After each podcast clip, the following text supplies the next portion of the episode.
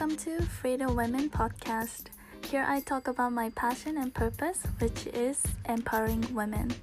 海外経験をしたミレニアル世代の女性、ライフコーチである萌えの経験や学んだことを飾ることなくリアルトークでお届けするエンパワーメントポッドキャストです。Are you ready? Let's go!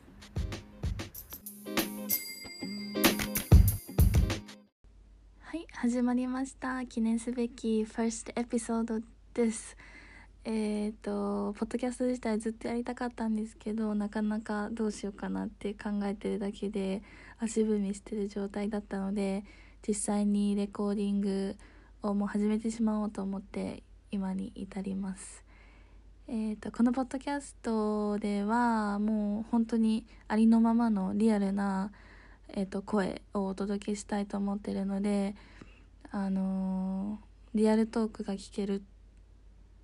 ていうことはお約束できるかと思います。で今日はファーストエピソードなので私の自己紹介と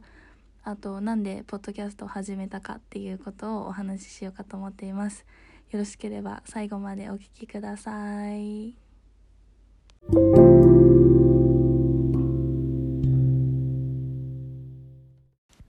自己紹介します。私の名前は萌と申します。今は香港に住んでいて香港にある航空会社に勤めています。で今の本当今現在今の今はえっ、ー、とコロナの影響で全然仕事がないので一時日本に一時帰国していて日本の実家にいます。でちょっと本当申し訳ないんですけど私の実家の私の部屋の目の前が道路。ほら聞こえます？もうほんと最悪最初にポッドキャストしたのしたい配信したいのにこんなバックグラウンドがうるさいので本当に申し訳ないです。もう耳ごめんなさい。でえっ、ー、となんだっけ。あそう航空会社に勤めているんですけどえーと、今年から今年に、と、ライフコーチングっていうものに出会ってですごいその魅力に惹かれて私もそういうふうに、えーと、誰かの人生のために誰かをサポートしたいっていう思いから、えー、と若い女性私と同じ世代ミレニアル世代かミレニア世代とまたその次のジェン Z の世代の女性をエンパワーメントできるような、えーと、コーチになれるように今ちょっと奮闘中です。で今の私のキャリアはこの航空会社ケビン・クルーが本業でコーチングが副業という位置づけではあるんですけどいつかはそれが逆になってコーチングが専門で、えーと、空いてる時間に来るっていうのが私の本当の理想というかゴールに今はしてます。で私のバックグラウンドをちょっと説明すると,、えーと、高校までは日本の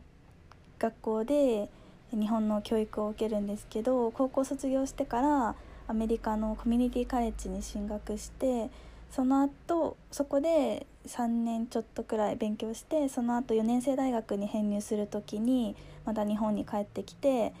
えーと、皆さん知ってるか分かんないんですけど日本にあるアメリカの大学って言われてるテンプル大学ジャパンキャンバスっていうとこがあるんですけどそこに編入してそこで国際関係学のバチェラーを学士を取り卒業しました。で私今27なんです。27歳なんですけど私の最初のキャリアが私最初の仕事がえっ、ー、とそれも航空関係でそれは、えーと、プライベートジェットとかビジネスジェットの運航支援をしている小さい、えーと日本にある外資の会社だったんですけどそこで数年働いてでその会社が結構あのウォーキングコンディションがかなりあのガタガタの会社であの結構なストレスを抱えてしまってでもう早くここから抜け出したいと思ってで新卒の時にあの落ちまくったキャビンクルーの仕事にまた応募してなんかその時は何でだろう受かって今の会社にいるような感じです。今この働いてる会社がやっと1年半くらい経ったかなっていうところです。はいこれがちょっと私のバックグラウンドかなりはしょった感じのバックグラウンドになります。で私アメリカの大学行ってからあのもう全然日本のこと興味なくなっちゃってなんか日本の社会すごい女性がなんかあの女性嫌悪な社会でもあるしなんかすごいテレビつけたらなんか太ってもない人がなんかぽっちゃりとか言われてたりなんかそういうのですごいなんか日本ちょっと無理みたいになっちゃった時があってでもそれでもアメリカナイズされてるみたいな感じで言われるのもすごい嫌ででまあなんかそういうわけわかんない。なんかそのあ自分のアイデンティティが何か何が何だか分かんないみたいになっちゃったんですけど今は日本にはいないけどやっぱりこの自分が育生まれ育ってきた日本だからこの女性の権利とかジェン日本にあるジェンダーイニコアリティについて少しでもいろんな問題解決に貢献できたらいいなってやっとあのベクトルが日本に向いてきたような感じです。でなんでこのポッドキャストを始めたかっていうと今もちょっと話したみたいにえっ、ー、とジェンダーイコーリティイニコアリティをなくしたい。ジェンダーギャップをなくしたい。でそのジェンダー日本にあるジェンダーギャップをなくしたい。でそのジェンダーギャップをなくすにはもういろんなやり方があると思うんですけどやっぱり私たち女性が一人一人もっと自信持って毎日小何でも小さいことでいいからテイクアクションしてなんかそれぞれの分野で女性がそれぞれのリーダーになっていく社会がを作ることができたらちょっとでもジェンダーギャップ日本にあるジェンダーギャップをなくすことができるのかなと思って。でこのポッドキャストではそういうなんだろう女性に自信を与えてなんかちょっとでもアクションできるようなきっかけを作りたいと思ってポッドキャスこのポッドキャストを始めました。はい。でそうなんかこのポッドキャストを始める時も私本当に話がなんかまとまらない時があってどうしたらいいかと思うんですけどまあでもなんかそれも私らしさかなと思ってあの勝手に自己解決自己満足しちゃってるんですけどなんかもしこの女性エンパワーメントとかジェンダーギャップをなくしたい日本にあるジェンダーギャップをなくしたいみたいな同じ同士の人がいたらあのすごい声かけてくれたらすごい嬉しいのであのはい待ってます。はいでさっきから ジェンダーギャップジェンダーギャップって言ってるんですけどなんかまずそのジェンダーギャップについて知らないあんまり知らない人もいるかと思うのでちょっとここであのその今の日本の状況をシェアしたいと思うんですけど今日本そのワールドエコノミクスっていうオーガニゼーションがジェンダーギャップ世界の国々のジェンダーギャップのランキングを毎年出してるんですけど日本今何位だと思いますか？はい。えっと世界151カ国があの範囲そのなんていうの？をの中でのランキングになるんですけど日本何位だと思いますか？日本は151カ国中今121位なんですよ。それ去年のあの出たあの結果なんだけどこれ日本史上一番悪くて121位。でこの121位ってアジアの国々の中で一番低いです。やばくない？で、まあ、韓国とか中国とかあの台湾とか台湾ではないか。韓国中国あなんかフィリピンとかそういう私たちに近いアジア圏の中で本当に一番下で、え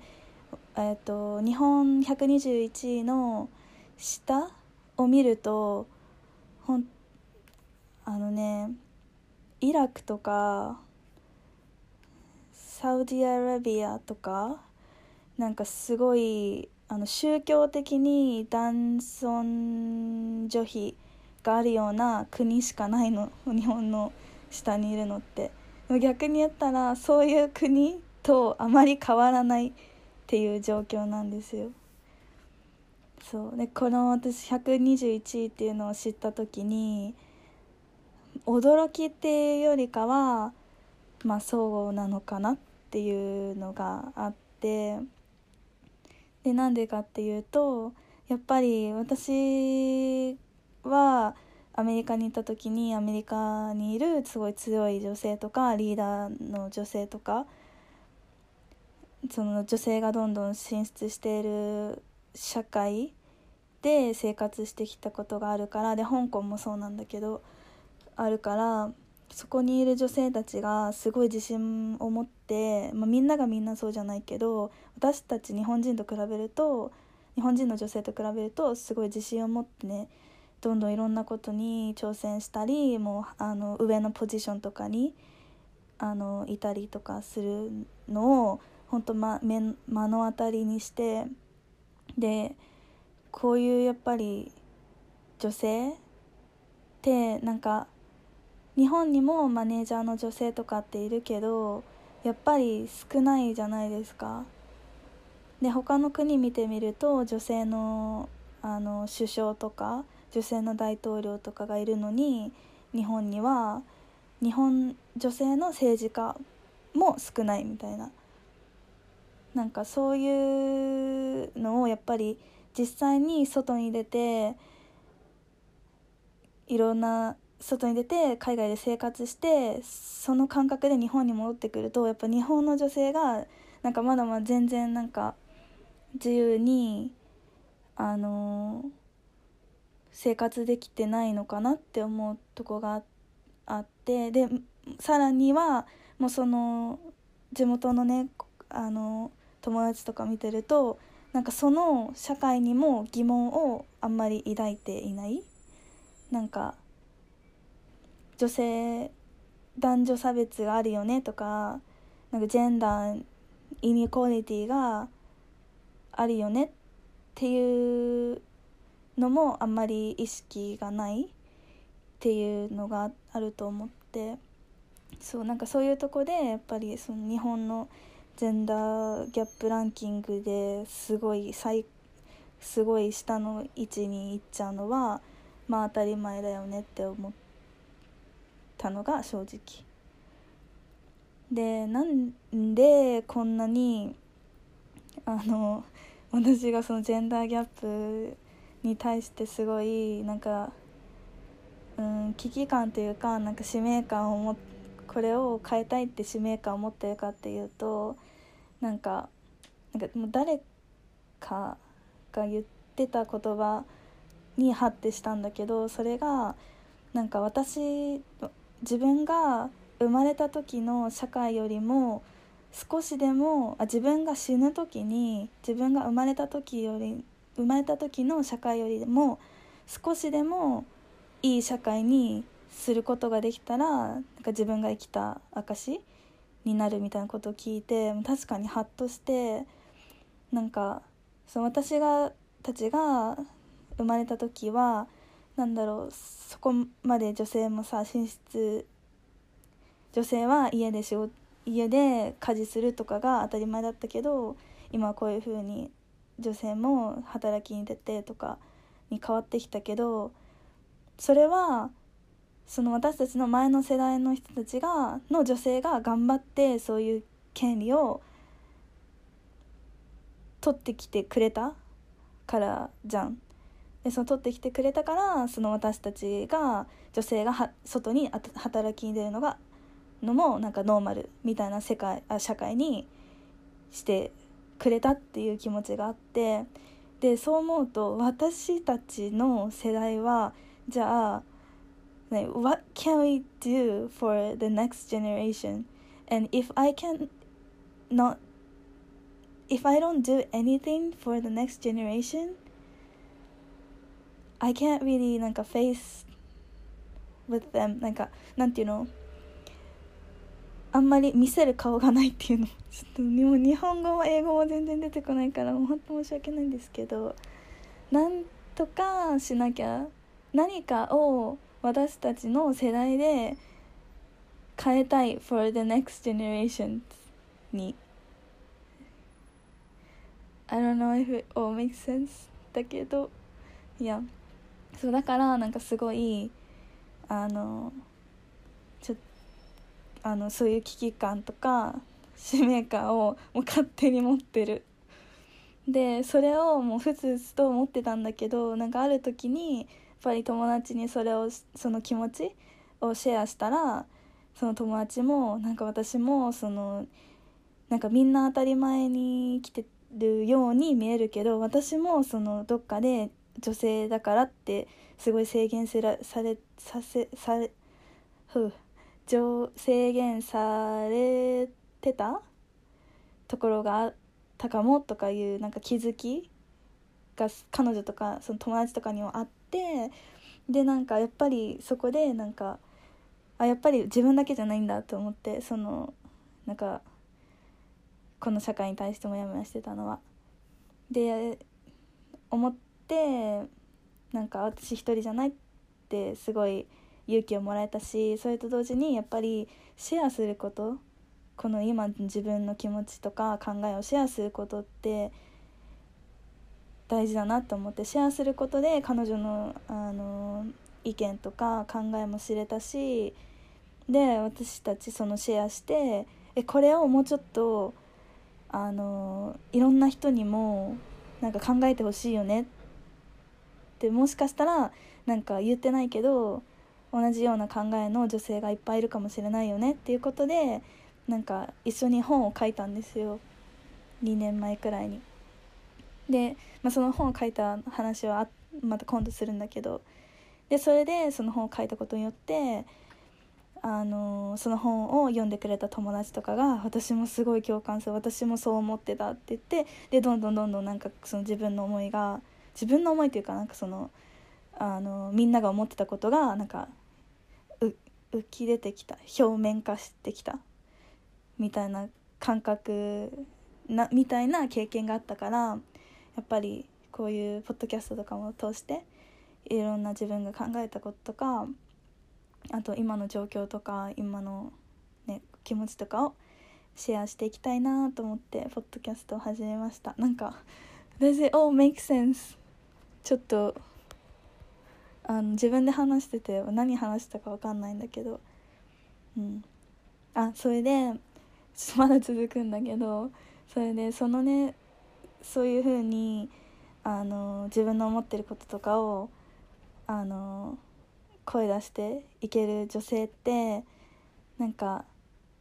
私みたいに海外でいろんな世界を見て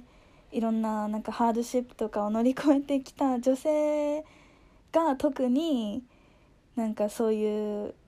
日本の女性を引っ張っていけるようなリーダーになれるんじゃないかなって思ってこの私と同じように海外経験をしをした女性にもっと自信をつけてもらってそれぞれのリーダーになってほしいっていう気持ちも込めてます。うん、なんか自分で言うのもなんなんだけど海外経験した女性周りの人も友達とかも見ててなんか本当に素晴らしいんですよ。なんかもうやっぱり私たちには新しい価値観とか知識とかもう素晴らしいものを過酷なこの海外生活を乗り越えて手に入れてで来たじゃないですか。でそれその経験とか知識とかその価値観っていうのは本当になんか誰もが持ってるものじゃないしなんかもっと自信をみんなに持ってほしいんだけどでもやっぱり私もそうだったんだけどなんかそのやっと海外生活を過酷な海外生活を経て日本に帰ってきてなんかやっぱりそのいろいろ乗り越えて日本に帰ってきたのに私も含めて周りの女性がやっぱ日本の社会とか文化に逆カルチャーショックを受けてなんか日本ってなんか女性はこうあるべきだみたいなのがあるじゃないですか。風その風風潮。そうだから日本の社会にフィットインするためになんかありのままの自分でいることができなくなっている姿をたくさん見てきたんですよ。周りの友達も含め周りの友達とか自分も含めて。でなんか私自身もやっぱりそのこういうふうにあのジェンダーイニクオリティがジェンダーギャップがとか言ってるからなんか日本の社会からしたらなんかもうぶっ飛んでたりしてぶっ飛んでたりぶっ飛んでんなと思われたりあ多分なんかずうずうしがられてるうざがられてるかもしれないんですけどでもやっぱりそれを恥ずかしいとか思わないでありのままの自分を信じて自信を持ってやっぱりあの海外生活をしてた時に感じたあの強い女性からエンパワーメントされたあの感じ。もう私も何でもできるみたいな気持ちを日本でも持ち続けてほしい海外海外経験のある女性たちに。そう。で日本は今もそういう強いリーダーシップのあるパワフルな女性がもっともっと必要だと思うからなんか女性をエンパワーメントするようなことをしたいなと思って。本当もったいないからこのいろんな経験をしてきたのに日本の社会にさあのこう縮められちゃってるのはそう。だから一緒に頑張りましょう。どんな話なんだっていうすごいごちゃごちゃしちゃったけど。そう。まあ今日はこんな感じであのまとまらない話だったけどなんかこれからは次のエピソードとかでは私のその海外で感じたあのあ女性って素晴らしいなっていうこととかあと私2回転職してるんあ1回か。1回転職して今2個目の会社なんですけどその会社今のキャビンクルーの仕事を